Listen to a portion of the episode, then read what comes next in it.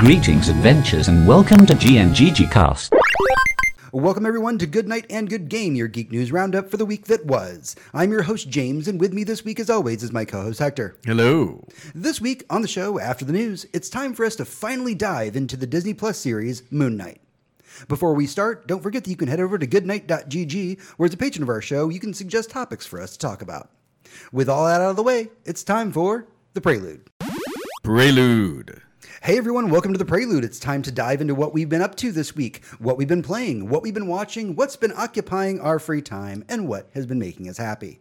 Hector, what do you have for me this week? Um, watching not so much. I've been kind of uh, I'm catching up on Grey's Anatomy lately. Uh, that's been great. It's just kind of a comfort blanket of a show That's for been me. a roller coaster. Yeah, no kidding. uh, but but it's always familiar. It's been there since like 2008. Right. So I'm just like still watching it. Um, I started rewatching Lego Masters. I just yeah, there- there's something about that show that just makes me so happy watching them like come up with a design and build something off of like a 12 hour prompt that's just so magnificent. You know. If you've never seen Lego Masters, it's on Hulu. Yeah. Um, it is a Lego building competition show where literally Correct. people come in as teams, sometimes couples, sometimes friends, and they'll be like, here, make a landscape. And they have to sit down and architecture this whole thing over like 12 hours. And Yep. the stuff that comes out of this show is just so gorgeous and brilliant. And Oh, yeah. makes me look at like my piddly little Legos and go like, I can't do that. yeah. Like when I was a kid and I played with Legos, I would be like, I could build a castle Mm-hmm. because I have no imagination.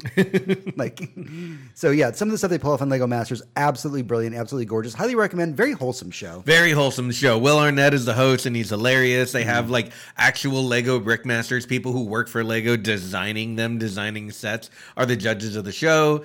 They bring in people who basically auditioned and showed off some of their other builds, and um, yeah, they come in and they're given a prompt, and they just have to go. And you, most of the show is spent watching them build these things, Yeah. and then having to meet a challenge like, oh, it's going to be on a table that shakes, so build it really strong, or something like that. Or we're gonna blow it up at the end, design it so it'll burst apart. Like it's great, wonderful show. As far as playing, there is one new game I want to talk about. All right.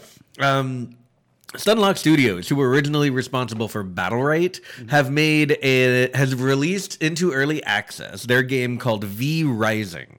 Now, V Rising is a is a top down. Um, you could almost call it an action RPG like Diablo, um, but it is a survival game. Meaning you gather resources by you know chopping trees down, uh, you know mining rocks, uh, getting different materials and turning them into more things. The conceit of this game is that you are a vampire.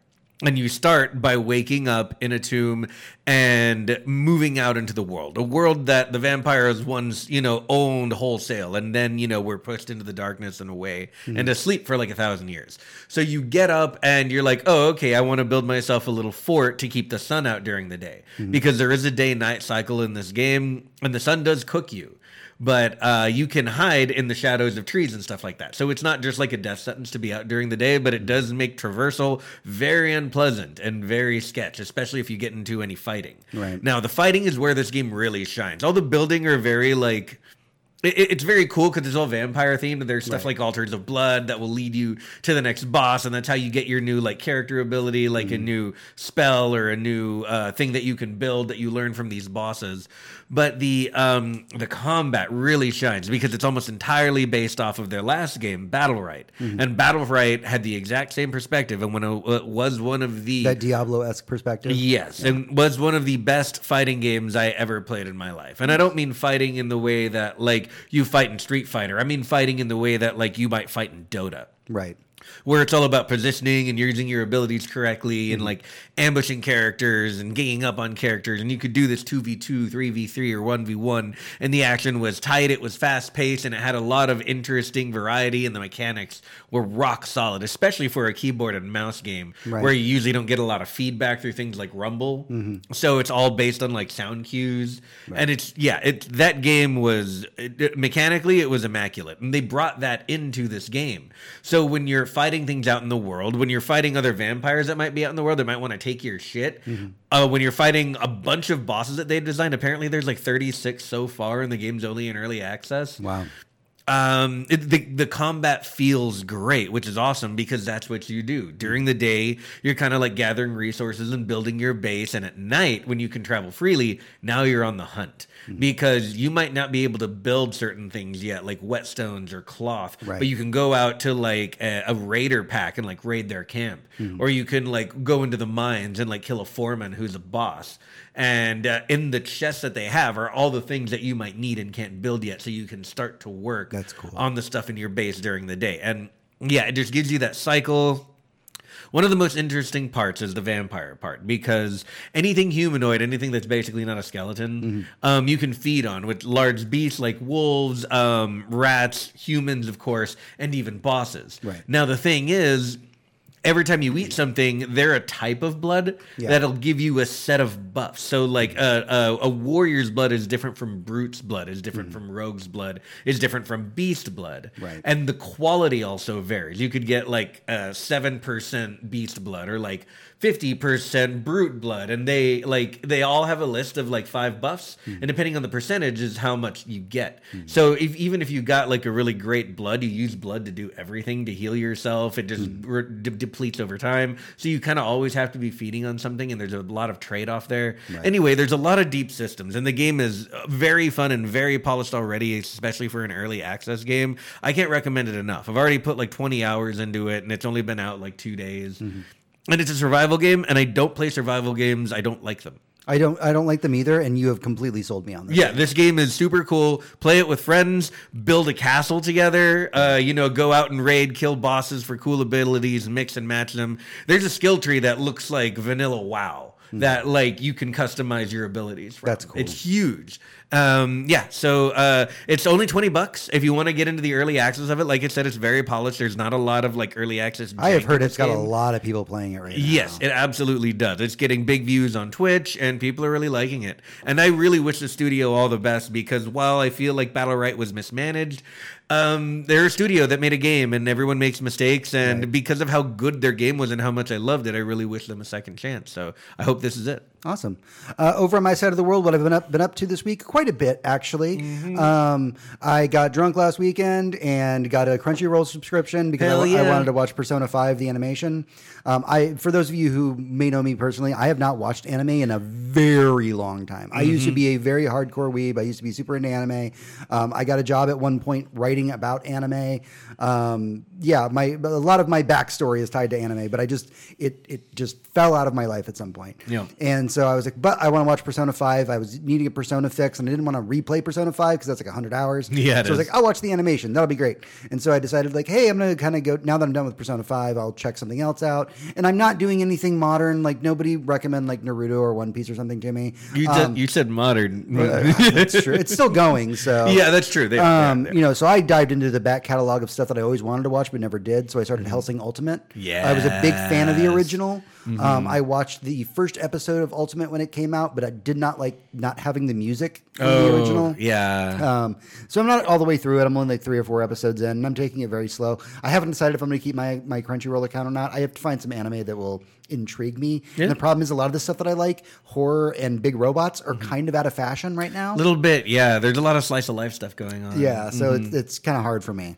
Um, but yeah, I watched those. Uh, I've been playing Langrisser on the Switch. I will not bore you with me playing a strategy RPG on the Switch.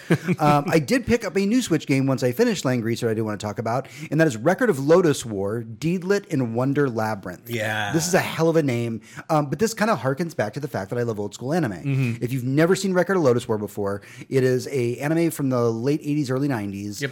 Um, it actually originally cre- was created uh, based around. I know you got a lot of people out there are Critical Role fans, Mm-hmm. um, and Critical Role obviously is a show where people play D and D. Record of Lodoss War was like the first of those. Okay. it was a group of Japanese people who picked up the D and D books from in the Western world and basically took their campaign and made it into an anime Wow. and it's one of the most gorgeous, haunting, amazing. It, it's it's it's an OAV series, so it's very short. Um, it's so Mm-hmm. But that means the animation is great, right? Because Right, they took the time to like, quality yeah, put in the money. yeah, you look at the dragons and, and just everything in, in Record of Lodoss War. But um, I was looking for a new game after Langrisser, and I wanted something for my Switch so I could play it on the couch while I'm hanging out, chilling. And uh, I remembered watching this be run at Games Done Quick. Yeah, that was a great run too. The, the recommendation of it was if you love games like Symphony of the Night, Metroidvanias, Mm-hmm. please, please, please pick this up. And so I decided to give it a shot. It was only like 20 bucks. Mm-hmm. Um, and I, I gotta, be- I gotta be the one to tell you, if you love Symphony of the Night, even if you have never watched this anime, you are sleeping on this game. Yeah. Because it does rip off Symphony of the Night in all of the best ways. Oh, I like that. That the movement, the backdash, the everything. Except for if you know anything about Lodoss War and Deedlit specifically, it's that she her big thing as a high elf is that she can uh, work with and control spirits. Gotcha. That becomes very much a mechanic in the early game. You are given a wind spirit right at the beginning, and the wind spirit allows you to hover in place and attack and do everything just hovering in place. Or you can use it to glide across uh, chasms. You also use this for puzzles. Very quickly after that, you pick up the fire spirit, and that allows you to do certain things with the fire spirit. And like everything is tethered to these spirits that you kind of manipulate as you play the game, adding a different element. Um, it is fascinating and fun. And I recommend it if you're just looking for a good gameplay experience. If you're if you're wanting to scratch that Symphony of the Night itch, you may not get all of the story because the story does take place after Record of Lodoss War, and a lot of the characters have theoretically died. Mm-hmm. And so part of the story is her trying to understand why she's seeing her friends, and more specifically, the love of her life, and trying to reach them and figure out what's happening. Okay. Um, so there's a little bit of backstory there, but if you're looking for, for a pure Symphony of the Night experience that really harkens back to it, I cannot recommend this game enough. It is absolutely fantastic. Last thing I'll talk about, just real quick uh, before we wrap up. Yesterday was my birthday, yes, it was. and you came over and you made drinks for me. Mm-hmm. Yep. And uh, you let me pick a movie that's on my to do list. I have a Mm-hmm. very large to do list for movies. Uh, I chose a movie from 2011 called Attack the Block. Oh yeah. If you've never seen Attack the Block, Hector could describe this for them. Okay, so Attack the Block is a British movie from 2011 uh, by a first-time writer-director. Um, you can, uh, you know what? No, I'm going to take that back. You really can't see the movie's budget when you watch it. You, uh, it, it's, it, it's a, the premise of the movie is there are these kids who are in a low-income area, eh, you know, in London, and they call it the block. They basically they're block sections of public housing the, what you would call the projects in a place like Baltimore or uh, Brooklyn or places like that. And I'm thinking of mostly America and like the early 2000s and late 90s and 80s, right? So project housing where mostly, you know, people living at or below the poverty line live. And they're out doing mischief. They're out doing rat kid shit, you know, and you uh, and they uh, discover a um, something falls out of the sky and uh, attacks one of them. And in their gangster bravado, they decide to kill it. Um, and then more things fall out of the sky that turn out to be horrifyingly scary. And um, yeah, so monsters fell out of the sky, and they spend the rest of the movie reckoning with these monsters that are falling out of the sky. And that is the surface level of what this movie is. Mm-hmm. Yeah, the and the basic reason- plot. The reason I want to bring this up without any spoilers is that if you haven't seen it, you should. This movie, for whatever fucking reason, has some of the most brilliant social commentary Mm-hmm. of a movie I've seen in a long time. I, when I think about things like this, I think about movies like Get Out, where the message is very apparent from the forefront. We go only about 30 minutes of Get Out before it's like, by the way, Yeah. racism, y'all. Whereas Attack the Block will be these just 30 minutes of action and, and adventure and aliens and these kids trying to survive. And uh, John Boyega is the main character, by the way. This is one of his early roles. Yep. Uh, Jodie Whittaker, who is was or is the current doctor, is in this. And at some point after 30 minutes, two characters will just be talking to each other and then say the most like it I, I don't even know how to describe it. It's just like they just spout Oh, yeah. philosophy out of nowhere. Yeah, yeah, you, you you'll get very profound remarks from like very young actors about uh, you know uh, poverty and um, you know the upstairs downstairs uh, nature of uh, the kids who live in the block versus the adults and the the, the browner ones versus the whiter ones and how our poverty means that not only is it okay that we suffer, but also that we'll get blamed for anything that goes wrong around us. You know, there's, there's uh, layers and layers of social commentary happening in so much of the dialogue, all coming from a cast of characters that is uh, uh, from the beginning of the movie, obviously very young. Yeah. And so it's a fantastic movie. One of the things I'll say about it that, that I found fascinating because as soon as I got done watching the movie, I'm like, I want to watch YouTube videos about Yep. this. And one of them was actually only filmed a couple of years ago, and it's going back to all the actors and them talking about the movie, and because they all want a sequel. And one of the things that they said in there was the writer director uh, went to local like uh, lower income areas and actually interviewed with kids. Ah. And basically, he had like 10 or 12 scenes for the movie. And he would be like, All right, this is the situation. What would your you and your friends say in this situation? And a lot of that dialogue came from them talking about how they would act, what they would do, the things. And so that's why there's so much of the movie Yeah. feels so organic. It does. It feels authentic, like Yeah. like incredibly authentic to like the their ages, to their reactions to things. Yeah. And so it, it is very British, and I want to throw that out there. Oh, there's yeah. Mm-hmm. a lot of slang. There's a lot of you know adjusting for the fact they the movie doesn't hold back on how fast it talks. You just got to you got to catch up. Um, but it is brilliant. It is fun, and I wish people more people would see this movie and talk about it because it does deserve to be talked about. Mm-hmm. Yeah, absolutely, it does. Yeah, absolute classic from uh, over ten years ago that a lot of people didn't see. So if, if you could, it's it's on Amazon, it's on Prime. If you want to grab it, uh, it's available. It's like a four buck rental or something. Yeah. that. I just bought it because I was just like I'm gonna watch. yeah, it. no, it's uh, worth watching over and over again. Um, so yeah, I can't recommend it enough. Yeah, that is everything that we have for the prelude this week. We're going to take a small break, and when we come back on the other side, we'll be going into the news in the weekly raid.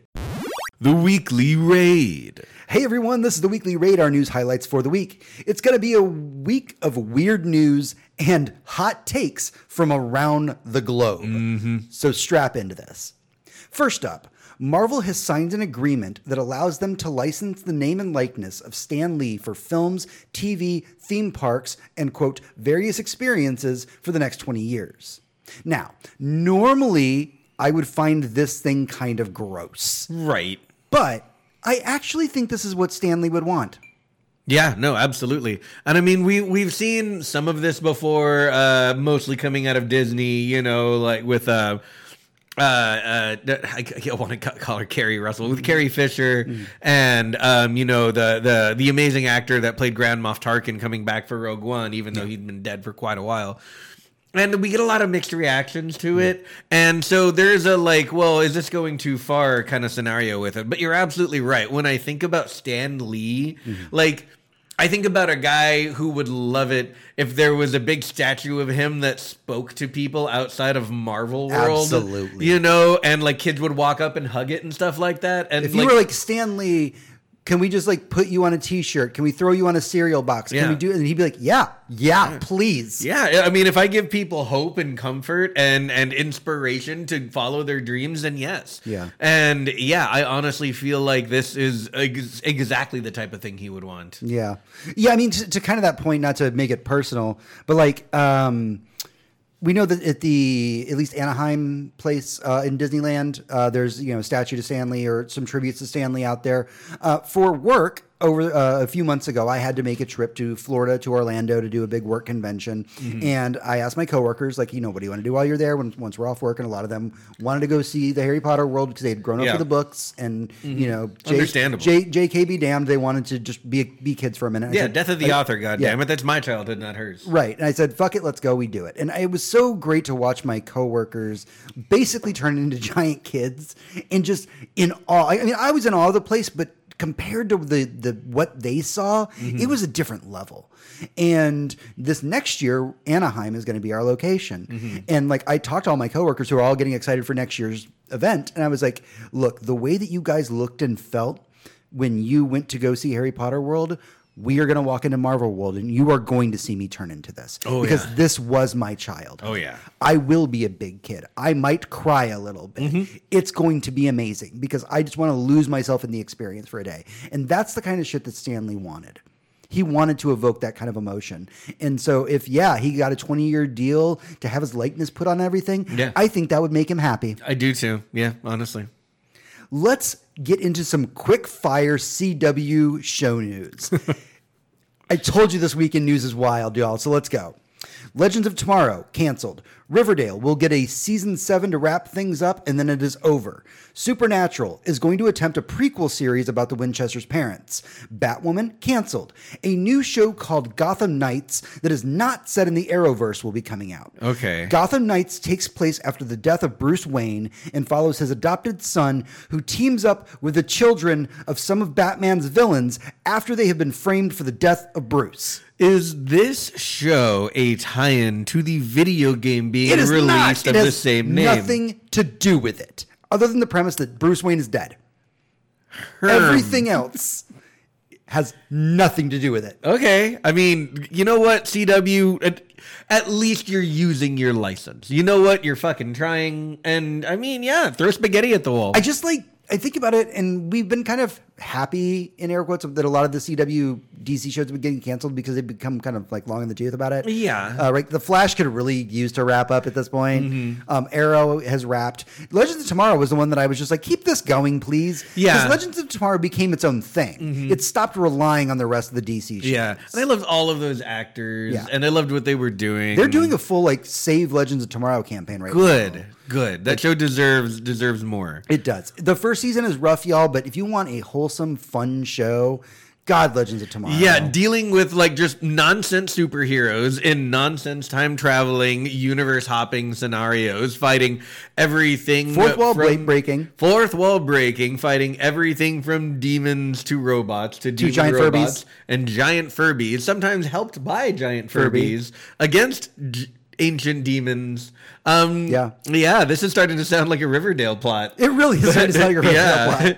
but um, yeah, no, uh, yeah, Legends of Tomorrow is great. It, it really Um, is. yeah, so Gotham Knights sounds weird as fuck, and unless they do something really amazing, I think it's going to bomb pretty spectacularly. Yeah. Uh, by the way, for the Supernatural news, if you've never been a fan or haven't followed Supernatural, they've tried like minimum 10 times to spin this show off, and it just hasn't worked. Mm-hmm. Yeah. So doing something about the Winchester's parents before the kids were born, like, uh, I don't know. I don't know. they man. never got me to watch Supernatural the first time. Isn't that show like 20 seasons long? It's uh like fifteen. Or something Okay, like I- I know- I- I know it's, like, it is very- ridiculously It's, it's near long. Grey's level of like Yeah. length of it. Uh, Riverdale being canceled. At least what they did. So so the funny part about this is that Riverdale got its sixth season order just a Mm-hmm. couple weeks ago, and then like two weeks later they go, all right guys, we're giving you a season seven, but like that's it. yeah.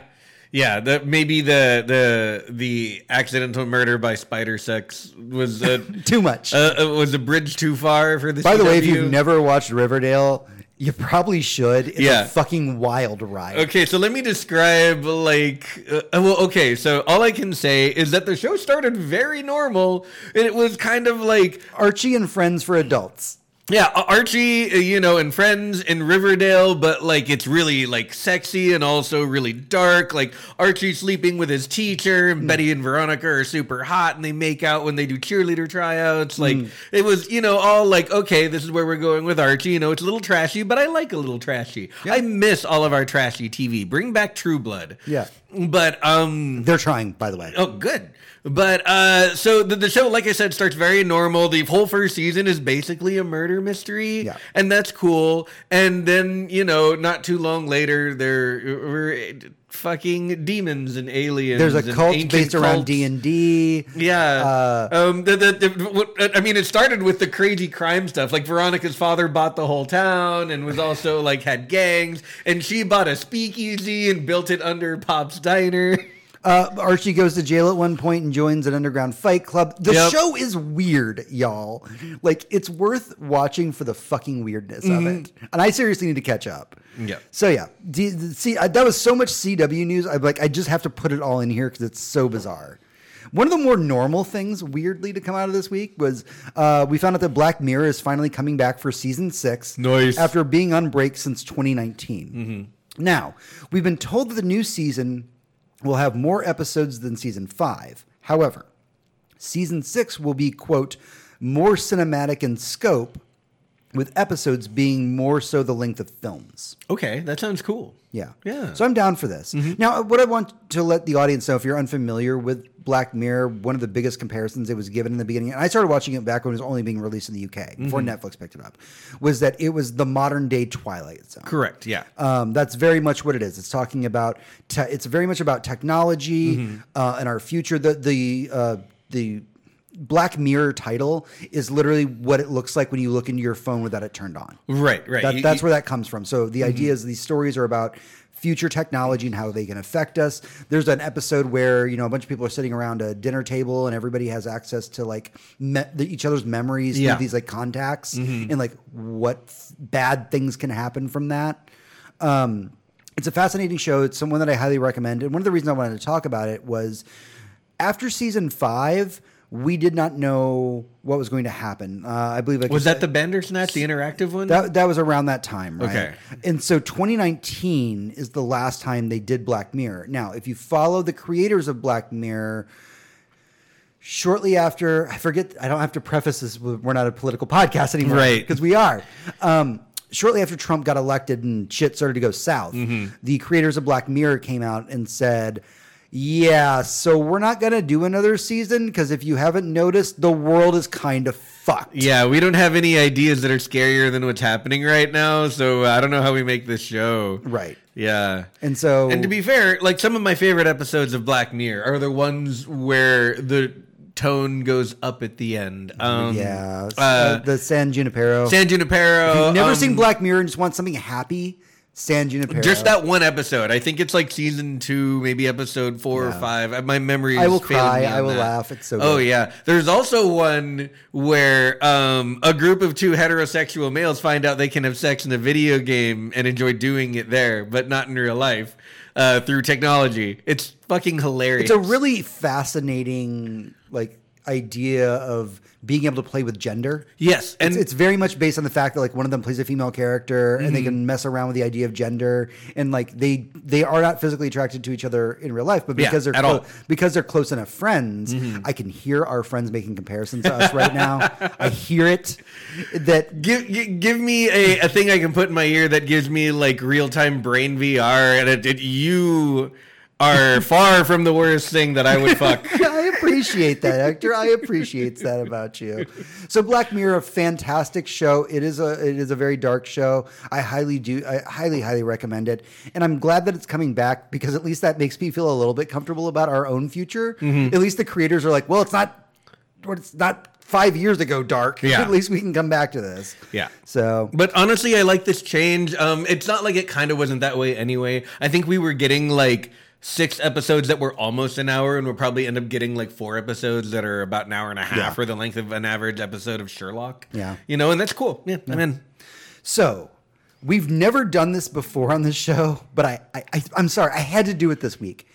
I have an entire section of my script in front of me right now that is just devoted to hot takes that we heard online this week. Ooh, yeah. Here we go. So here we go. First up, Netflix has updated their culture guidelines to let employees know they might be asked to work on content for their platform that might either they might either not agree with or perceive to be quote unquote harmful in their eyes. Mm-hmm. And they said, and I will quote here, as employees, we support the principle that Netflix offers a diversity of stories, even if we find some titles counter to our own personal values. Mm-hmm. Depending on your role, you may need to work on titles you perceive to be harmful.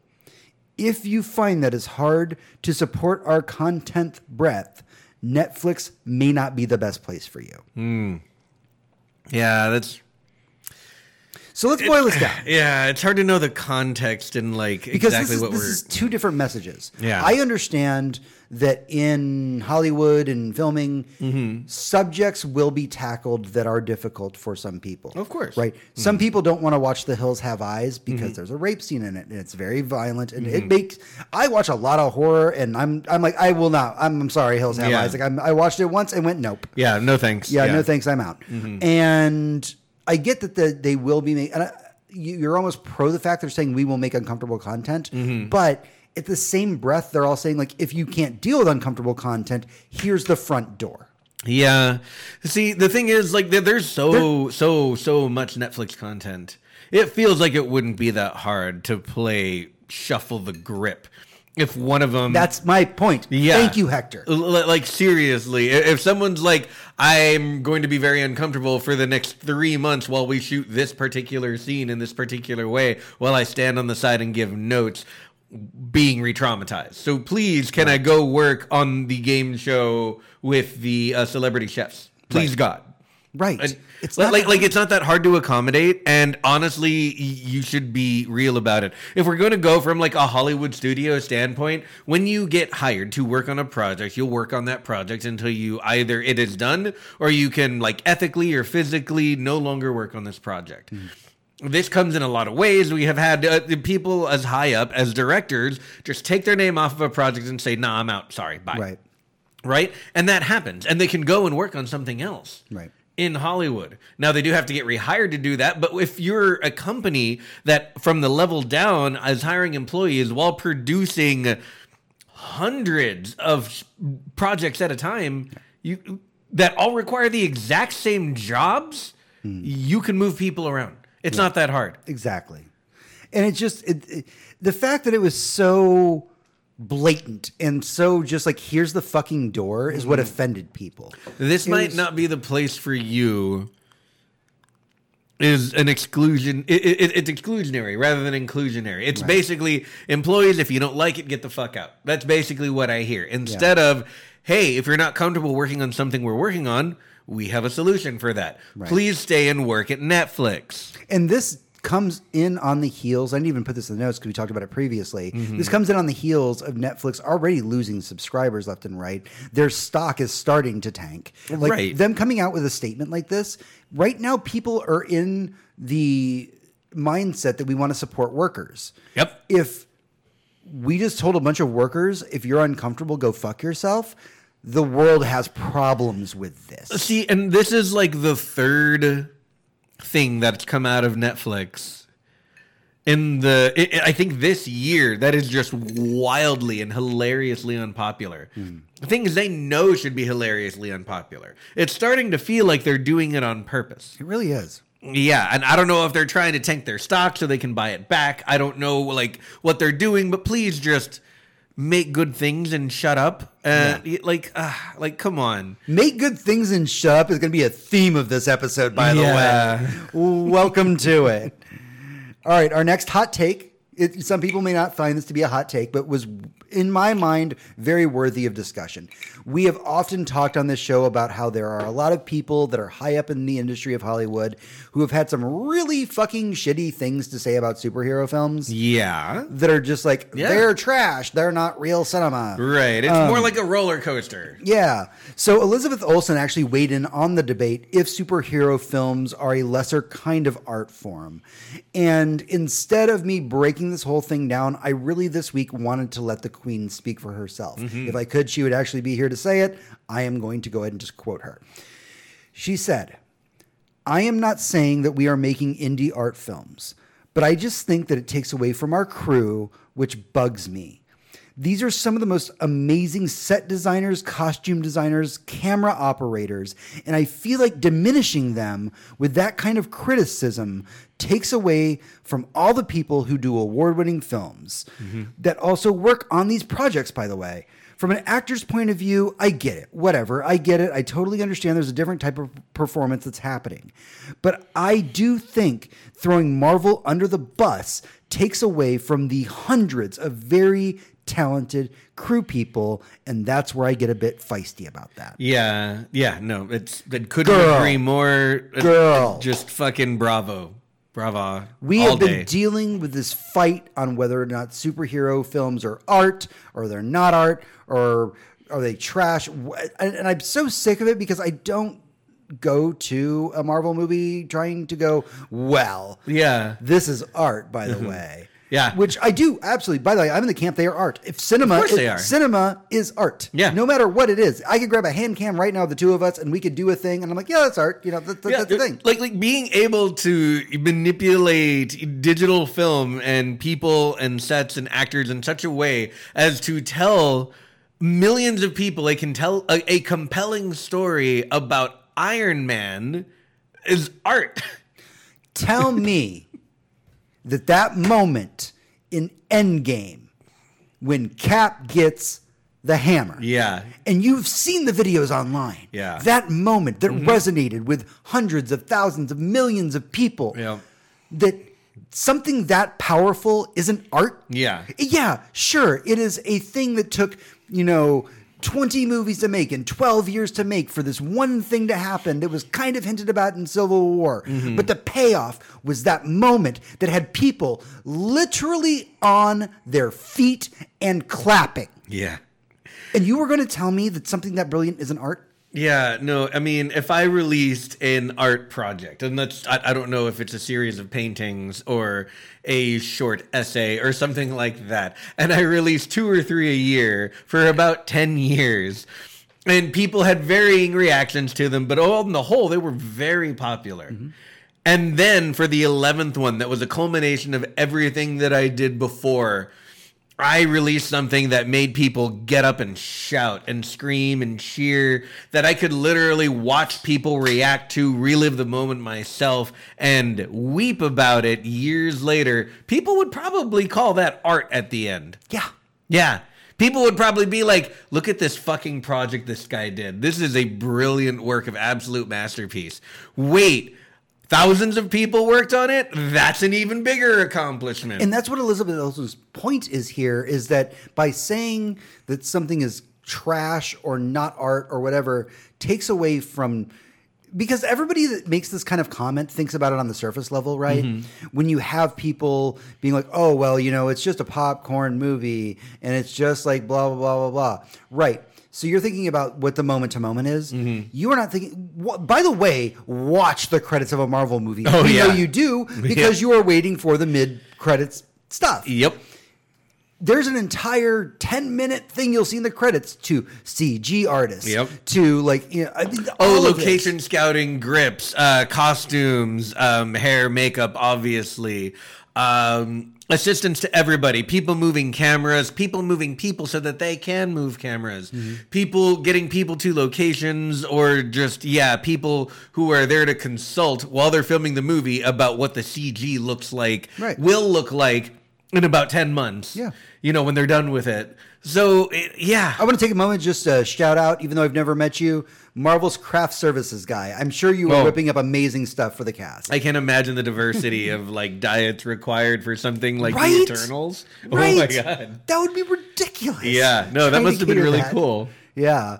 So that's where we are on the our Marvel films art debate, as if Yeah, you didn't know. Of course they are, and uh, it's easy to it, it's easy to uh, you know punch up at the at the giant who doesn't even feel or see you. Right. And sometimes it's very entertaining to watch, but realize that the person doing it is kind of a clown at the moment. Absolutely. Yeah. And it's always people like Ridley Scott, who's like a "What have you done for me lately?" kind of director. Right. It- It's usually somebody who commanded this kind of attention in their day when it was a, a- a vastly fewer number of eyes looking at screens. Right. So they may feel a little inadequate. Not to psychoanalyze any great filmmakers, but honestly, just be happy that people make movies and that Right. movies have uh, gotten as big as they are. I fucking love movies. I think, to quote Patrick Willems, I think they're kind of a miracle. They that they happen at all and that they're so good. Uh, so, yeah, can we all just be happy for each other when we make it? Also, movies? by the way, if you're like really pretentious about this bullshit and whether or not superhero shows can be art, go watch Legion. Yeah. It's on Honestly. Hulu. Go fucking watch Legion because that show is art. Mm-hmm. Like that mwah, is art. Okay. That was a nice take. That was a nice hot take, but I'm glad that we had that discussion. Yeah. We do need to get back into not so great hot takes. All right. Hold on to your butts, as they said in Jurassic Park, because here we Yep, go. Both hands. PlayStation CEO Jim Ryan sent out an email last week asking employees to, quote, respect people's differences of opinion when it came to abortion rights. Quote, No. We, we owe it to each other and to PlayStation's millions of users hmm. to respect differences of opinion amongst everyone in our internal and external communities. Respect does not equal agreement, but it is fundamental to who we are as a company and a valued global brand.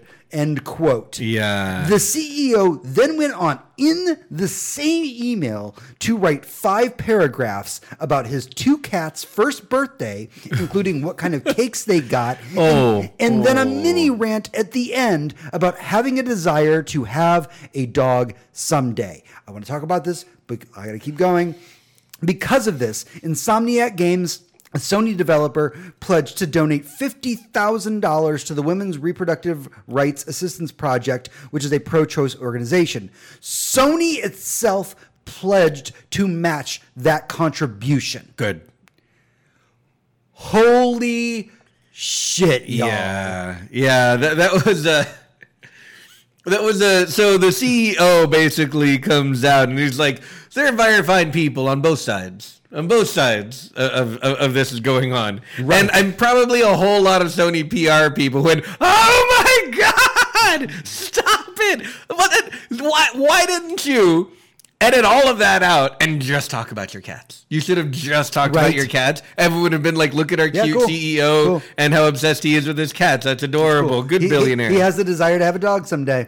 No, it's good. awesome. That's you know, I bet fantastic. you he could probably just get one. Yeah. Yeah. It seems pretty non-committal would, to I me. would think that if you're a CEO of part of a Sony corporation, you could probably deal with. he could pay somebody a hundred grand a year to just raise Yeah. a dog that loves Yeah. him in his own home, Yeah. and then just go home And maybe not day. talk about the fact that you're anti-abortion. Yeah, yeah, and all of that. So yeah, I, it, it doesn't it doesn't strike me as odd that uh, Insomniac basically stood up for women in general, and then Sony was like, "Yeah, let's do." They, they- Yeah. they did a thing. We're doing it too. Yeah, Yes, yeah. us too, please. Yeah, and like I said, we don't have to say we're a political, not a political podcast anymore. We can be Right. like, you know what? We are pro-abortion here. Oh yeah, we are pro women having autonomy over their own body. Yes, bodily. I am pro all bodily autonomy. Oh, yes, like yes, please. absolutely, and universal health care. Ab- abortion, as well as all health care, should be free and on demand, based on nothing but a decision between you and your doctor. Yeah. Period. Yeah, your body's your fucking own. Absolutely. Fucking do it. Yeah, if you want to have a bunch of kids, great. You want to have, you want to uh, give your kid up for adoption, great. You want to not have a pregnancy anymore, Yeah. fucking great. Fucking great.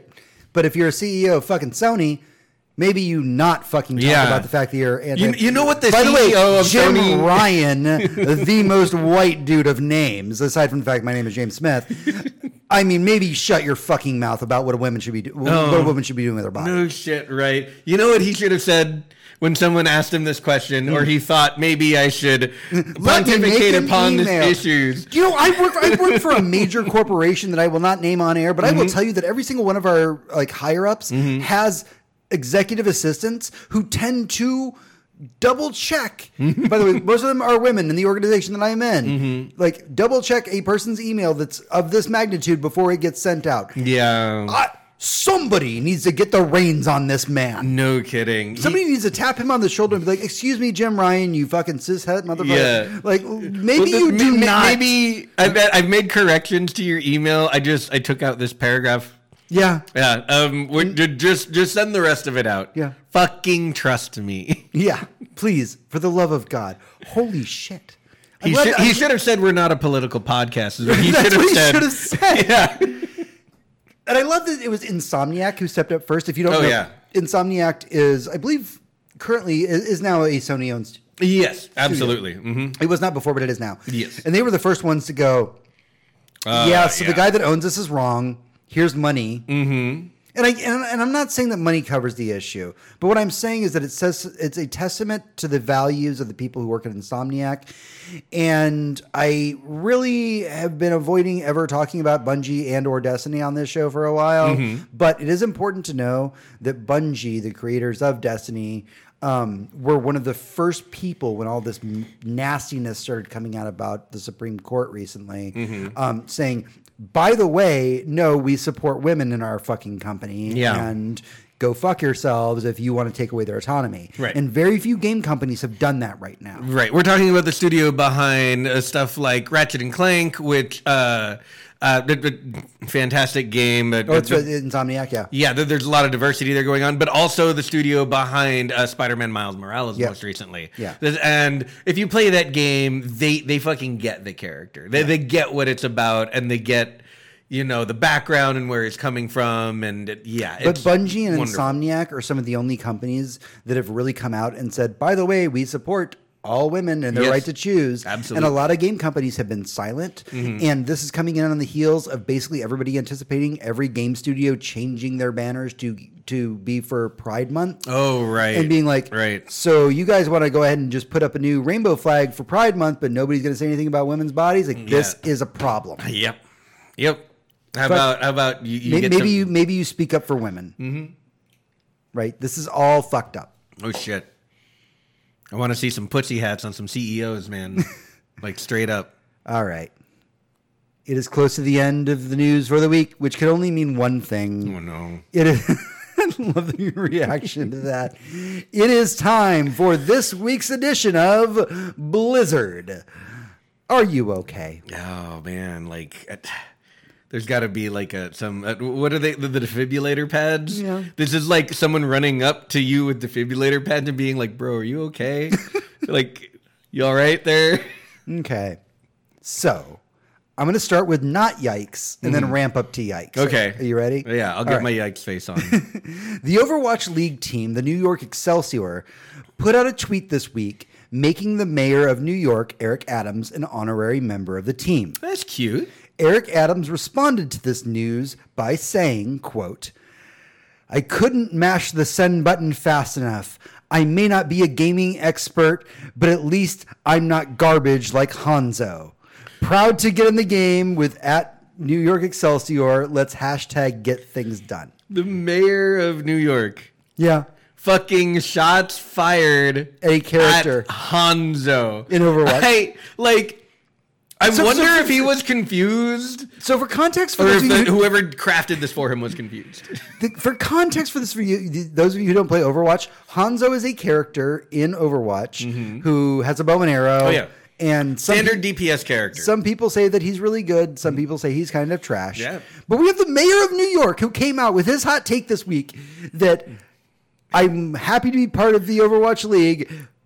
At least I'm not trash like this character. Right. This, this is a like- poli- this is an American politician making a comment on a video game character, and I'm fucking here for it. Oh man. Okay, so so here's the th- here's why I think he's confused, right?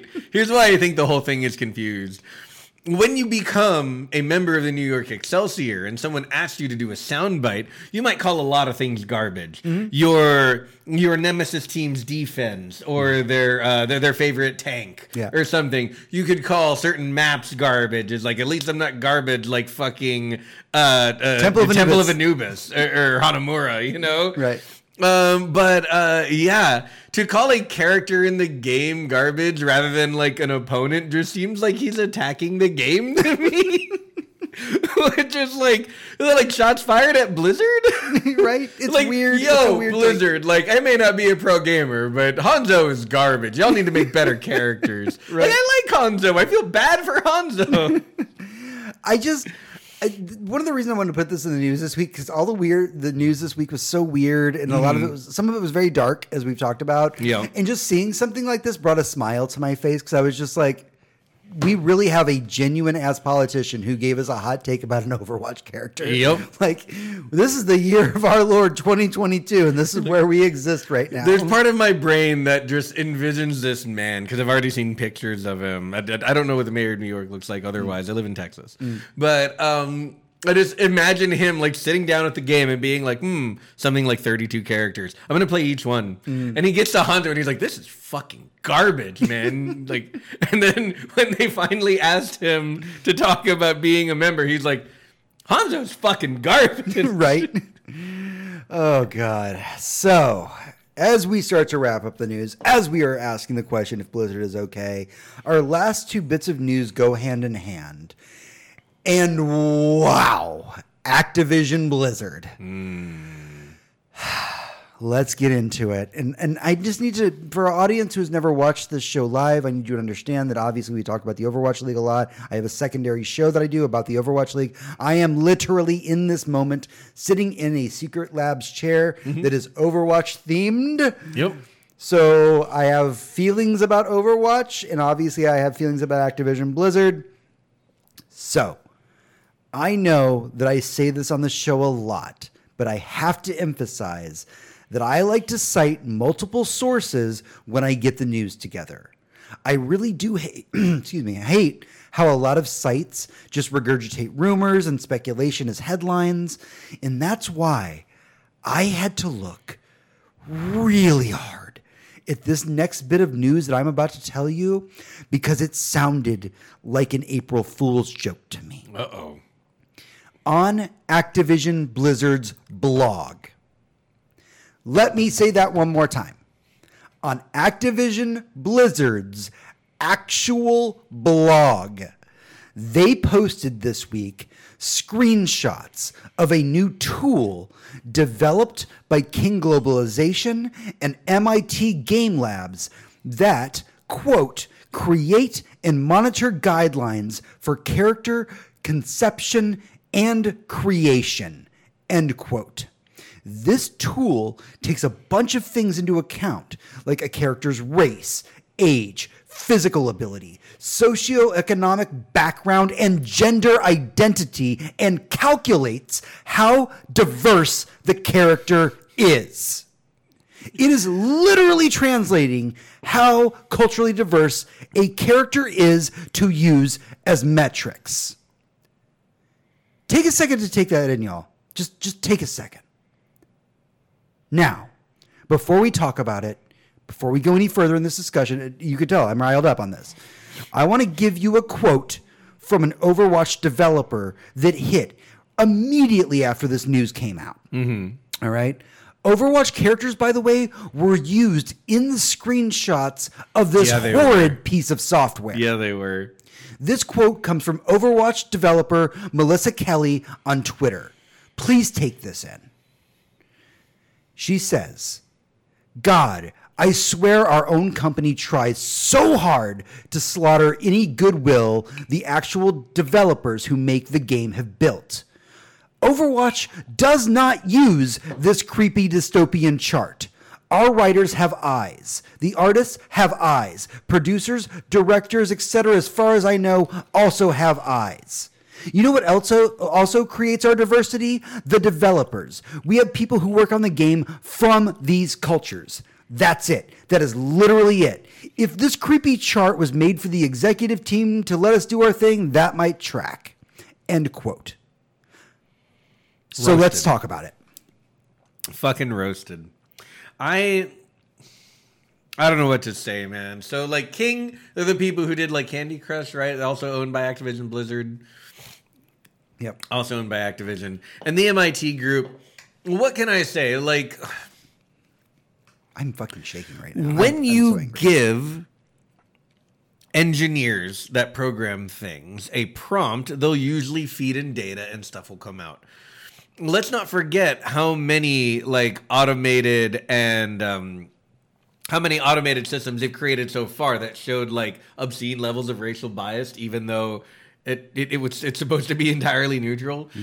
Um, this is what happens when you try and solve a problem like this with math, because people aren't math. Right. The They- problem that they're trying to answer for is how do we make more diversity in games? Therefore, add math. Right.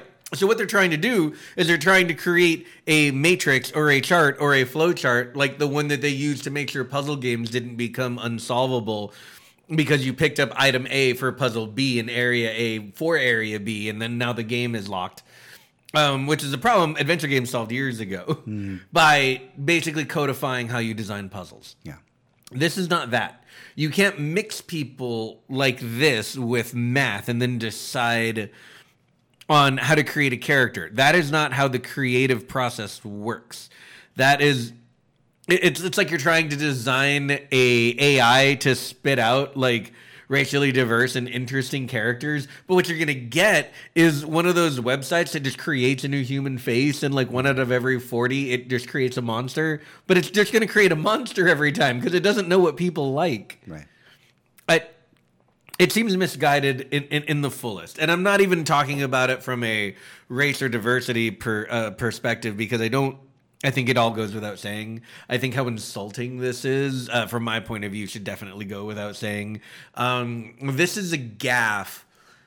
Uh, like I, the only way I can imagine this being worse is if the guy who said "Don't y'all have phones" dropped an N bomb afterwards.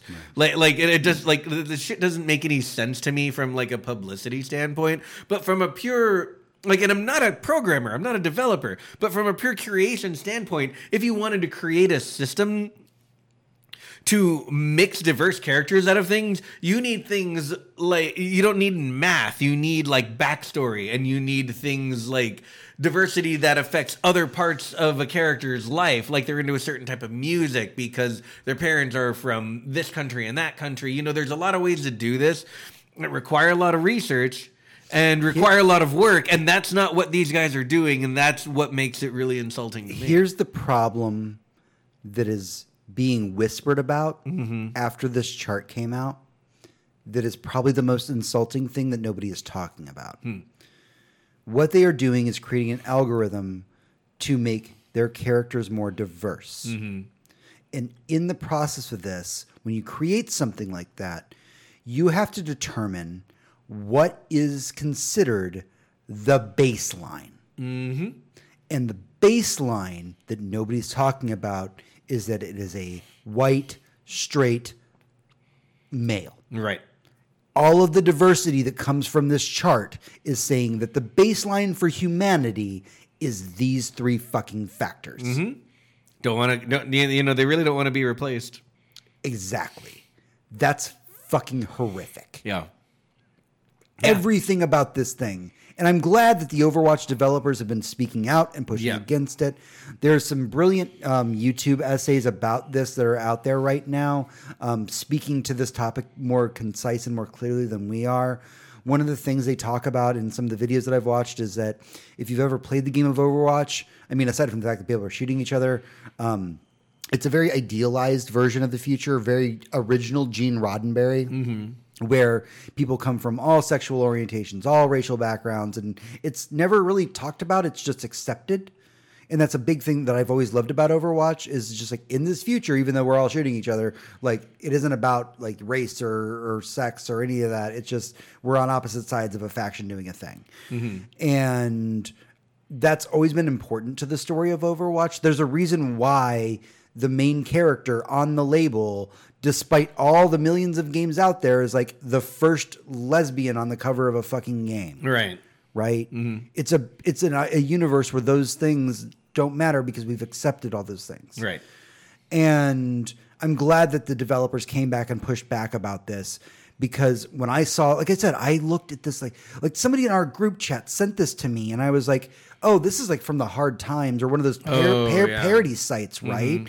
No, Nope. it's on their fucking blog.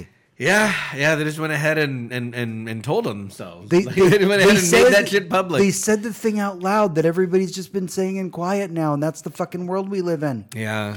Look, if you want Hire diverse people. if you want diversity, seek diversity. Don't try and make math that creates diversity out of nothing. Right. There's so much diversity in the world for you to go and look at, and you're very, very People rich. just go and stories. do it. Yeah, People want to tell their stories. yeah. Just let them. That's it. God, fucking news this week has been all over the place. I told you it was a wild week. It's very rare that I get this worked up during the Mm. show, but fuck, guys, get it fucking right. Get it? Just, just get your fucking shit together. Get your fucking shit Put together. it in a backpack if you gotta, and just carry it. But get get your shit together. Yeah, yes, please. That is everything we have for the news this week. Stick with us. On the other side, things are going to get happier because we're going to be diving into Moon Knight in the boss room. Boss room. Hey everyone, welcome back to the show. This is the Boss Room, our main discussion for the week. Sometimes it's related to the news, sometimes not. This week, we're finally getting into Moon Knight, the series that just wrapped up its six episode arc on Disney Plus. Now, there will be spoilers ahead. Mm-hmm. We are letting you know right now. It may not be crazy, I'm, but I'm not sure how coherent any of our spoilers could even be, to be honest. that is true. yeah. Right. So, let's just dive right in. Yeah. Hector, first opinions about Moon Knight as a series. you, this is a character you are not familiar with that I'm Yeah, intimately familiar with. literally the the first episode I saw of Moon Knight was the first Moon Knight content I experienced, like flat out. Everything else was word of mouth between you and Tony and memes, lots of memes. But uh, yeah, so uh, impressions of the entire series. Oh man, there's this thing that they're doing with Oscar Isaacs, who was knocked it out of the park Holy carried y'all. Carried this show. And the fun thing was, this is this was the real fun thing is um while we were in the middle of watching the show, maybe around episode 4 or so, like between episode 4 and 5, James and I sat down and watched Ex Machina for the first time for him. So he got to see like Oscar Isaacs doing even more like over the course of the show, but I, yeah, Oscar Isaacs is going to be the first thing I talk about. One because he and like he plays two, two, three, two to three characters in the show. Right. Kind of hard to like stickler for it there, and they are different fucking people. Mm-hmm. You can tell by the shape of his face when he's a different one. They don't change his clothes like like random. Well, sometimes they do, but they don't just like randomly change his clothes when he's just in human form. Mm-hmm. It's just it's nuance and attenuation and it, it turns us all into face readers. That's how good he is at hmm. this. Letting this actor shine in this role was a brilliant decision. And i'll say that and there's a lot of instances in this show it being about a person wrestling with things in his own mind where Oscar Isaac's two personalities are interacting. They're touching each other, they're hugging each other, they're fighting each other. They're in the same room, they're interacting in a lot of really interesting ways, and it doesn't look bad. Hmm. It doesn't look like just shot reverse shot with someone in a wig. It looks correct. It looks like this is what you're seeing. It looks like Oscar Isaacs has a twin. Hmm. And it's his, fucking his, awesome. his brother filled in for a lot of the shots, actually. Mm-hmm. Um, that kind of gets me to my first point that I wanted to talk about in this. And I know this is going to be a touchy subject for a lot of people, and this is definitely not something that we can speak intelligently to, Mm-hmm. but something that I pulled from just reading a lot of uh, stuff online. Mm-hmm. Uh, not that Twitter or Tumblr is the best source for a lot of this, but, Sure. But but reading about this, one of the first questions that came up with about with this show was the idea of representation. And so Mm-hmm. Right. before the show came out, because if you don't know, Moon Knight is a character who suffers from um, oh, Is it IDD? It- It's it's no it's no longer multiple personality disorder. It's, Right. it's uh, disassociative DID. D- DID. Mm-hmm. Thank you. That was it. Sorry, I want to do the the, the correct term. Mm-hmm. Um, and so because he has all these personalities, um, the the questions there were two big questions that were being asked Mm-hmm. before the show started, which was. Will we dive into his DID Mm-hmm. and have that represented on screen in an ac- a medically accurate way? Mm-hmm. And the second one that nobody, that only a handful of people talked about is Moon Knight is very Jewish in the comics. Yes. Will we see that come into play? Yeah. And so we have representation on two fronts. Mm-hmm. Hector, how do you feel about this? I feel like it went very, very well, honestly. I love that we're in Egypt by like episode three or four. Uh, you know, about halfway, if not less than halfway through the show. We're in Egypt, we're experiencing the culture, we're, um, you know, getting what they're doing uh, in the area, and there's a lot of references to pyramids and art collectors in the area. They talk about you know the you know how much was stolen and uh, you know what they're trying to get back and things like that. There's a lot of history going on. In this area. Now, when I talk about Jewish representation, I'll just talk about a YouTuber we both like and follow. Uh, she's also on Nebula. Uh, Lady Knight the Brave, who has talked a lot about being Jewish and about good Jewish representation. And instead of uh, from an atheist with a Christian background talking about it. I'll just quote her in saying that like there's a scene in the show where they're actually uh, sitting shiva uh, for um, a past relative and that the representation there of just people like being Jewish on screen is almost never seen, and that she she really thought the representation was pretty good and pretty spot on. Um, you know, it's more than just him wearing a Star of David on his neck and like wearing Spinning a uh, dreidel and mm, spinning a dreidel and like wearing the hat. I, I'm so sorry, I don't know what it's called. It's just not my realm. Yeah. Yeah, yeah, there you go. Uh, but yeah, so uh, I, I- think it was probably very, very good. Um, as far as representation goes, I mean, Oscar Isaacs is literally always a win, no matter what he's in. And um, from what I understand, he had some input on the representation in the show as well, and that seems to have gone very much in the show's favor. Yeah. It's it's it's hard to talk about, but but Moon Knight is a very heavy show, and it's and so I'm glad that you had a very positive opinion of it, um, because I come from a different world than you. I was a person who, um, for those of you who don't know, growing up, I was really obs- I I read a lot of comics growing up. Um, obviously, things like the Infinity Gauntlet were a big thing for me, um, but it, but part of my growing up and, and loving comics is, and I swear this is going to come out sounding so hipstery. Um, a lot of the characters that I loved were not.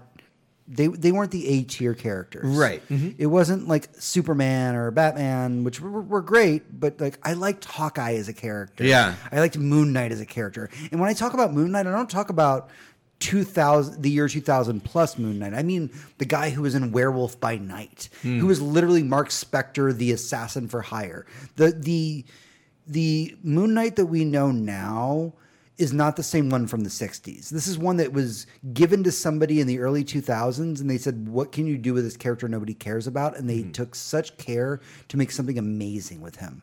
Somebody who is just a mercenary for hire and gave him multiple personalities or a DID and uh, and I'm sorry I want to apologize in advance. I'm going to to mix those up a lot and just because I'm in free flow of thought. I'm I do not mean to be insulting. Um that it has these personalities that all do different things. Um, there's so much to Moon Knight that has been crafted over the last literal 20 years. Yeah. And seeing how that was represented on screen down to the stupid shit like having a cape that looks like a fucking moon when he put, pulls it out. All of that pulled to my childhood heartstrings and I loved to see it. I just adore these B you know ish characters and seeing them being given the the attention and love they deserve. I have to say to my my Virgin Moon Knight eyes, the the uh, uh, the character over the course of the show has a minimum of three different costumes. Yeah. and they are all incredibly iconic. So can I, can I tell can can I tell you something about this? Real quick? Now you know about Moon Knight. You know his background. You know it all takes place in Egypt and all these things. And I and I might be wrong. Internet nerds, please don't call me out for this. I'm going to tell you on a secret right now. I don't think there's a version of Moon Knight that exists where he has mummy wrapped armor. Oh, okay. So so this is unique to the show. This is unique to the show to me, Wow. and it just makes the most sense. It does, and it's really good. Like I said, instantly iconic, along with Yeah. all of the other costumes that he wore. Yeah. They all looked really fucking cool. Mm. And they all looked appropriate. And it was all, you could tell, done with CG in the same way that like Iron Man's costume is done in CG. But that allowed it to look interesting but to do things like you know when he jumps out over the moon and the camera follows him into the silhouette his cape forms the shape yeah. of a crescent and Yeah. you're like whoa Yeah. that's dope and it is it is dope when you're watching it It- it's awesome it's very there well was made. this interesting ju- the, uh, interesting discussion online which Mm-hmm. I, I had kind of given you privy to as as somebody who follows moon knight and i was trying to Mm-hmm. try and break things down for you while we were going through it um, hopefully not in a condescending way Mm. um, but uh, the, the character of mr knight mr knight is the one in the suit Right. right that is a product of some writers that we don't talk about Gotcha. because they have done bad things mm-hmm. but it is a very important arc to moon knight and there was a fan criticism at the very beginning where when Mis- Mr. Knight came out for the first time, which is the suit, the tie, all that stuff, mm-hmm. they said, "Oh, not my Moon Knight," because Mr. Knight in the comics mm-hmm. is written as very intelligent. He is a detective. He's very thoughtful. He is not fist forward. Uh-huh. He is more Batman-y in Okay. a way. But he always wears the suit. He's very elegant, and he figures out problems before using fists. Mm-hmm. And of course, the first scene you see of Mister Knight is he falls down. Yeah. he, he, he He's a lands. little he, he, clumsy. he does superhero pose, and then he falls over. Yeah. And everybody was like, all right, now you fucked up the character of Mr. Knight. And that kind of pissed me off. Mm-hmm. But the thing is, but when you get to the end of Moon Knight and you understand, like, you know, the journey of the different parts of Moon Knight, Right. Mr. Knight does become that person. Oh yeah, he has a whole character the, arc. the, the whole thing where where we have the two sides of you know Steven Grant Mm-hmm. going like, oh, if he can do it, I obviously can do it too. That's a moment of realization, Mm-hmm. Right, it's almost right? like an origin story in a character that already exists. Right. And, that, and that's what the great thing about this show has been is you wake up with a character as you start the show with a character who is just now discovering he has some kind of superpower. Right. But he's had this power for a long time. And maybe for a lot longer than even his other personality knows about. Right. And th- there is so much there that is interesting. But the fact that the Mr. Knight character, one in the suit, goes from like falling over and like having the suit basically protect him from a mugging mm-hmm. to like fully kicking ass in the last episode is Yeah. just that like that's an arc. That's a Yeah. good arc. is an excellent arc. And so yeah, like the different personalities that you know, Steven Grant uh, obviously is, is a fan favorite. That was the mm-hmm. you know our meek and like very like. And I, I it's one of the things I want to point out here is, is somebody who has not read you mm-hmm. haven't read Moon Knight. Um, Steven Grant has never been in the comics the main personality of Moon Knight. Mark Spector has always been the Okay. main personality. The ass kicking one. Yeah, he has always been the one. Mm-hmm. Um, that yes, he is damaged from the. Typically, when it's told in the stories, it's because of the damage that's been done um, through being a mercenary. Yeah, kind of broken. There's a lot of PTSD. Um, but I like the the way that they went in the show about it, um, about it being his brother, and you know, again doing that Judaism tie-in, and God. Fuck, man! Like the more I talk about this show, I it, just was, it was really good. like man. it's a show that I had low expectations for because I love the character a lot, but like it. Okay, so I'm gonna get personal for a minute. Mm-hmm. Sorry, sorry, audience. It, I, I've talked about this in the past Mm-hmm. where I was obsessed with the Infinity Gauntlet growing up, and I was obsessed with Thanos as a character, and I love the fact that he was bronze but brain, and um, you know, he was always a fascinating character to me that he lived between these worlds. yeah. Um, and and like I've said before, there was a part of me that said, "Yeah, I'm so happy that Marvel's doing movies. They'll probably never make a movie out of my favorite villain because he's too complex to be on the big screen." Yeah. Mm-hmm. right. And and maybe that was young innocent me that didn't think that we could have a very and, uh, to be fair, for the first half of Marvel's movies, their their villains were not complex. Yeah, and and also to be fair, like we grew up in a time where we saw the very real limitations of filmmaking, and those have definitely gone away over the course Yeah. of our lifetimes. But the fact that when we talk about Infinity War as a movie, the first we talk about right, it's the Infinity War and then it's Endgame. Right. And if you go back and ask anybody, is Infinity War a Avengers movie? Almost everybody will universally say no. Mm-hmm. They'll say it's a Thanos movie. Yeah. It is his story to tell. And the fact that it was given that much love and care and trusted the audience with saying, we want you to invest in this villain before we do something to him. This all kind of comes back to Moon Knight, where it's this character that I just, again, there was a part of my brain that went, I just don't know. Like, I want it to be good. Like, the little kid me wants it to be good. But I just don't know if you're, if the audience is ready for this. And, and that's a a dumb thought. But uh, like Mark Spector's a complex character. He has multiple personalities. He's Jewish. Like he's dealing with a lot of fucked up things in his life. And like you and I both love Legion. We already talked about Oh, Legion on the God, show, which is a character who also suffers from DID. Yep. And his DID means that he could actually literally clone other Yeah, his. D and D is his DID. Sorry, is compounded by uh, being the son of Charles Xavier and whatever the fuck that comes with. Right. Yeah. And so, yes, there are people that like Legion, but I feel like it's very niche. And I was like, God, I don't want Moon Knight to be niche. I want people to watch Moon Knight and see in Mark Spector and Steven Grant the hero that I loved. There was a B-list character that nobody yeah. but people like fucking Warren Ellis decided to write a really brilliant story about. Yeah. And that was so important to me to see. And I loved every minute, to be perfectly honest. And I will say right now, as we talk about Moon Knight, I'm biased because I was a I was a Moon Knight stan Mm-hmm. when I was a kid. Yeah. And I'll say, as someone who was absolutely not and only heard of Moon Knight a few weeks after I started doing this podcast, I really, really want them to announce another season. Yeah. Like, I, I need more of this show. This was a great character. This is kind of jumping the shark, but one of the things that we said when this series wrapped up was us mhm. going outside and talking about it, and both of us had the opinion that eh, the best thing that a show can do is leave you wanting more. Oh, yeah. I feel like we were both there. Oh yeah, I absolutely wanted more. I, you know, it, it didn't, and it's not like it didn't feel like unending. It definitely did, but it didn't feel like, it didn't feel like an ending that like wrapped it up and me being like, okay, I'm good, I'm done with this character. No, I need more. I, I want, I, I want to see this more. I would. I'm not sure I would love to see this character interact with other, uh, even like uh, Disney Plus series So- Marvel so heroes, that- but it would be really interesting. That brought kind of brings me to the next thing I wanted us to talk about is Mm-hmm. Moon Knight as a show does not feel like it is a show shackled by the MCU. Agreed. Agreed. 100%. We barely reference the MCU in yeah, it. here and there we acknowledge it exists, but it's not. I mean, with the show starts in the UK and ends in Egypt, so like, Yeah. there's not.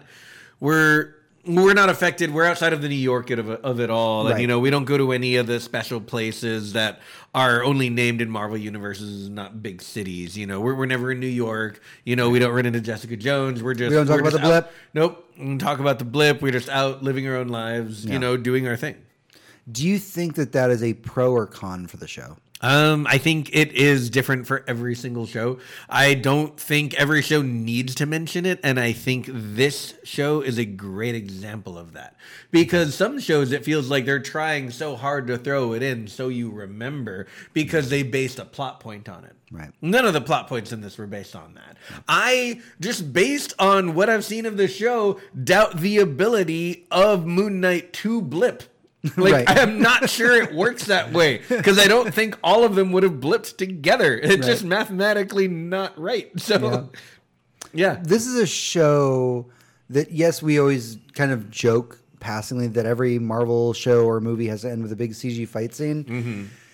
This ended with a kaiju fight. yes, it did. And you know what, Marvel, that you could honestly do more kaiju fights, Right? That was fantastic. yep. One of the things I really loved about the show, and I was this is one of the things I was worried about, was the way that Khonshu was represented. Because Khonshu is kind of this this spirit of chaos. Mm-hmm. And sometimes he's reasonable and sometimes he's a little off in like a kind of a Deadpool way. Mm-hmm. In in the first moments that we got to see Khonshu, mm-hmm. we got to see all of that. Yeah. We got to see Moon Knight do a thing and then Khonshu shows up and he's immediately like just snap his neck, Mark. Yeah. Just to fucking break his neck. And you're like, oh my God. Yeah. You can't say that on TV. and yeah. Maybe like- don't murder people. I mean, that's also good advice. Right. And that was fantastic. We all knew from episode like three or four going forward that the third personality Jake was going to happen at some point. Mm-hmm. Oh, yeah. But they really saved that to the end, and that was beautiful. Like they gave us all the hints. It's the most obvious hints in the world. Like, Yeah, there's, a they- third they give us a- there's a third one. Like Yeah, yeah. They, they, they keep trying to be like, wait, wait, which one of us did this? And it's like, Right. oh, oh no, oh, this might be bad. right like it, it's not like it's a hidden thing there's a third personality Mm-hmm. um so but it, it was kind of fun they saved it to the end as a post-credit scene because Mm-hmm. at least it's like all of us pointing at the screen and being like yeah i totally called that even though it's very fucking obvious Mm-hmm. um, all the supporting cast of it was fantastic um, one of the questions i actually had for you hector is do you think moon knight would have been better if it wasn't a disney plus show No, like if they Um, really could revel in the violence a little bit no, absolutely not. Look, there's, and this is the reason that I was so on board when Disney bought Marvel. There is a minimum level quality to anything Disney directly puts their name on. It's always at least good. Usually it's at least a little thoughtful, if not overly thoughtful. Sometimes they really knock it out of the park, you know, with stuff like uh, Moana or Coco or um, most recent one, Encanto. Hmm. You know that stuff. And yeah, obviously, I'm very biased, Right. but but with stuff like that, yeah. There, there's always a level of quality to what they're doing. There's a level of thoughtfulness. They are conscious of how they are displaying themselves to the world when they make a show. They do not want to embarrass themselves. They don't want to embarrass the mouse. They want to make something of quality and they hire experts and they do something good. I do not trust anyone else to do something like this. Like we could have this could have been Netflix's uh, th- th- Yeah, th- th- th- this could have been, this could have easily have been um what am I what am I thinking of the the, the white boy kung fu artist. This could have been Iron, Iron Fist. Fist, yeah. This could have been Swamp Thing. This could have been um Gotham Knights. Like, you know, the, the, the, the, this could be this could have been truly bad. This could have been offensive. Right. And instead, we got A plus actors doing A plus material. Um, in a show that obviously had a lot of care put into it and a lot of love. Yeah. Uh, so yeah, no, I'm not concerned that nobody, you know, had their neck sliced open or their head Mm-hmm. crushed. I have lots of stuff to watch for that. Also, bring back trashy TV. Not Disney specifically, don't know, Mm-hmm. but did somebody bring back trashy TV? I miss Spartacus. I miss True Blood. God, I miss Spartacus. Somebody give me that again. I need that in my life. Uh, I want to. Uh, I know that I'm side tangenting here real quick. It's a a little my For, fault. for for our audience, by the way, and this has nothing to do with Moon Knight. I know that you were here a couple weeks ago when we were talking about watching The Northman. Um, we in fact did watch The Northman. Mm-hmm. We did. and we looked a lot for CG penises. And All, all I, I, I, did- I don't remember the movie. we were very disappointed because we did not see a single CG penis. the only thing I remember at the movie is there were no CG penises. yeah, I was very upset about that. No, honestly, it was a great movie. It so back fun. back back to Moon Knight. yeah. Um, were there any downsides to you? Um. Okay. So, kind of, I, I, I- I agree and I don't agree. Um. There have been people who point out that because the same branch of ILM is working on three movies and like eight shows a year, that the CG has started to get a little rushed. Right.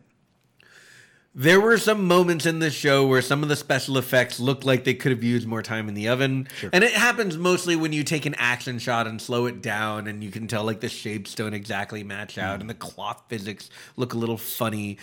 And I invite everyone to go back to go and watch Iron Man 2. Right. But um so and this is true and this just means that ILM needs to hire more people and pay them an even better wage. And um then they should unionize and rule the world of uh CG in movies. But yeah, th- there were moments here and there that felt like they were being a little rushed, especially towards the end of the season. There was part the, the first like 15 minutes of the last episode. I felt like, man, we're really wrapping this up. But then it gave way to the like the last 45 minutes of the last episode, which were so awesome and satisfying that I just completely forgot what I was thinking about the episode uh, when it started. Yeah. Um. So yeah, I, I'm not saying it needed more episodes. Maybe it could have used more time in the episodes. You know, maybe don't be afraid to go BBC length now and then if you need to. HBO isn't afraid to, and. I know you're trying to keep like a tight like 45 to 50 minutes, but maybe some of them deserve an hour and 10. Maybe some of them deserve an hour and a half if it's a finale, but it doesn't have to be expected. And don't be afraid to delay a show until the CG looks good, I guess. And I know that's probably not how it works, that there's always a deadline, but you know, set better deadlines. Yeah, absolutely. Um, I, yeah, I, I have zero problem with anything that I saw, like writing wise or story wise. It was cool. It was sometimes cheesy. It was often confusing, but in the kind of show that's about DID sort of way. Yeah. When I think back to Legion and when I think back to like Fight Club, the first time you watch it, it's fucking confusing. Yeah. And then after that, you're like, whoa. So I want to go through a couple of casting choices real quick because we are specifically talking about things that we don't like. Um, I, I promise you, I'm not saying I dislike all these things. I'm just Mm-hmm. going to give you some opinions because my dislike is at the end of this. Okay. So we had uh, May uh, Calam um, Calamay as uh, Layla Mm-hmm. uh, slash Scarlet Scarab.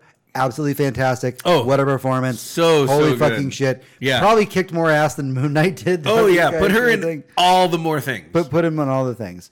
Um, we had uh, F. Murray Abraham as Khonshu. Holy fucking! Mm-hmm. Now that's a voice. That's read like read me to sleep, please. Oh yeah, yeah, yeah. Anyone familiar with that voice will know it right away. Yeah. So that kind of brings me around to the elephant in the room. Ethan Hawke is Arthur Harrow. Now, Ethan Hawke gave us a brilliant performance. Okay. Arthur Harrow, fantastic.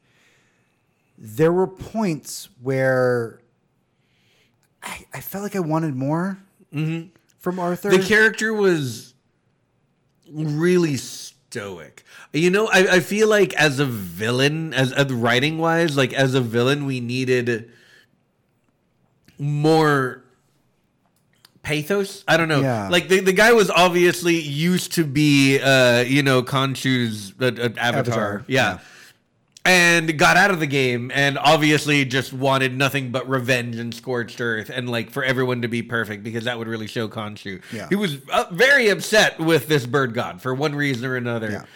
And I think in order to really understand what he was doing, we needed to see some of that, or why, or what he put him through. He was obviously putting it was Mark more just like, shit. hey, fuck you. You were mean to me that one time, bro. Yeah, you were no, but that, this is the thing for the villain, and this is why I agree with you on this. He was so upset with Khonshu, he was willing to, for all intents and purposes, kill most of the planet. Like Right. not even Thanos is half. It was just like anyone who's been bad's gonna die, Right. Because Khonshu was mean to me, and I know he's a god and he has incredible capacity for cruelty, but like, dude. Yeah. Like, uh, yeah, it's hard to understand a villain like that's motivation without the Thanos of it all, without Thank all you. of the pathos, There you go. Yeah. right? We should have had at least dedicated a little bit of time to Mm-hmm. his backstory.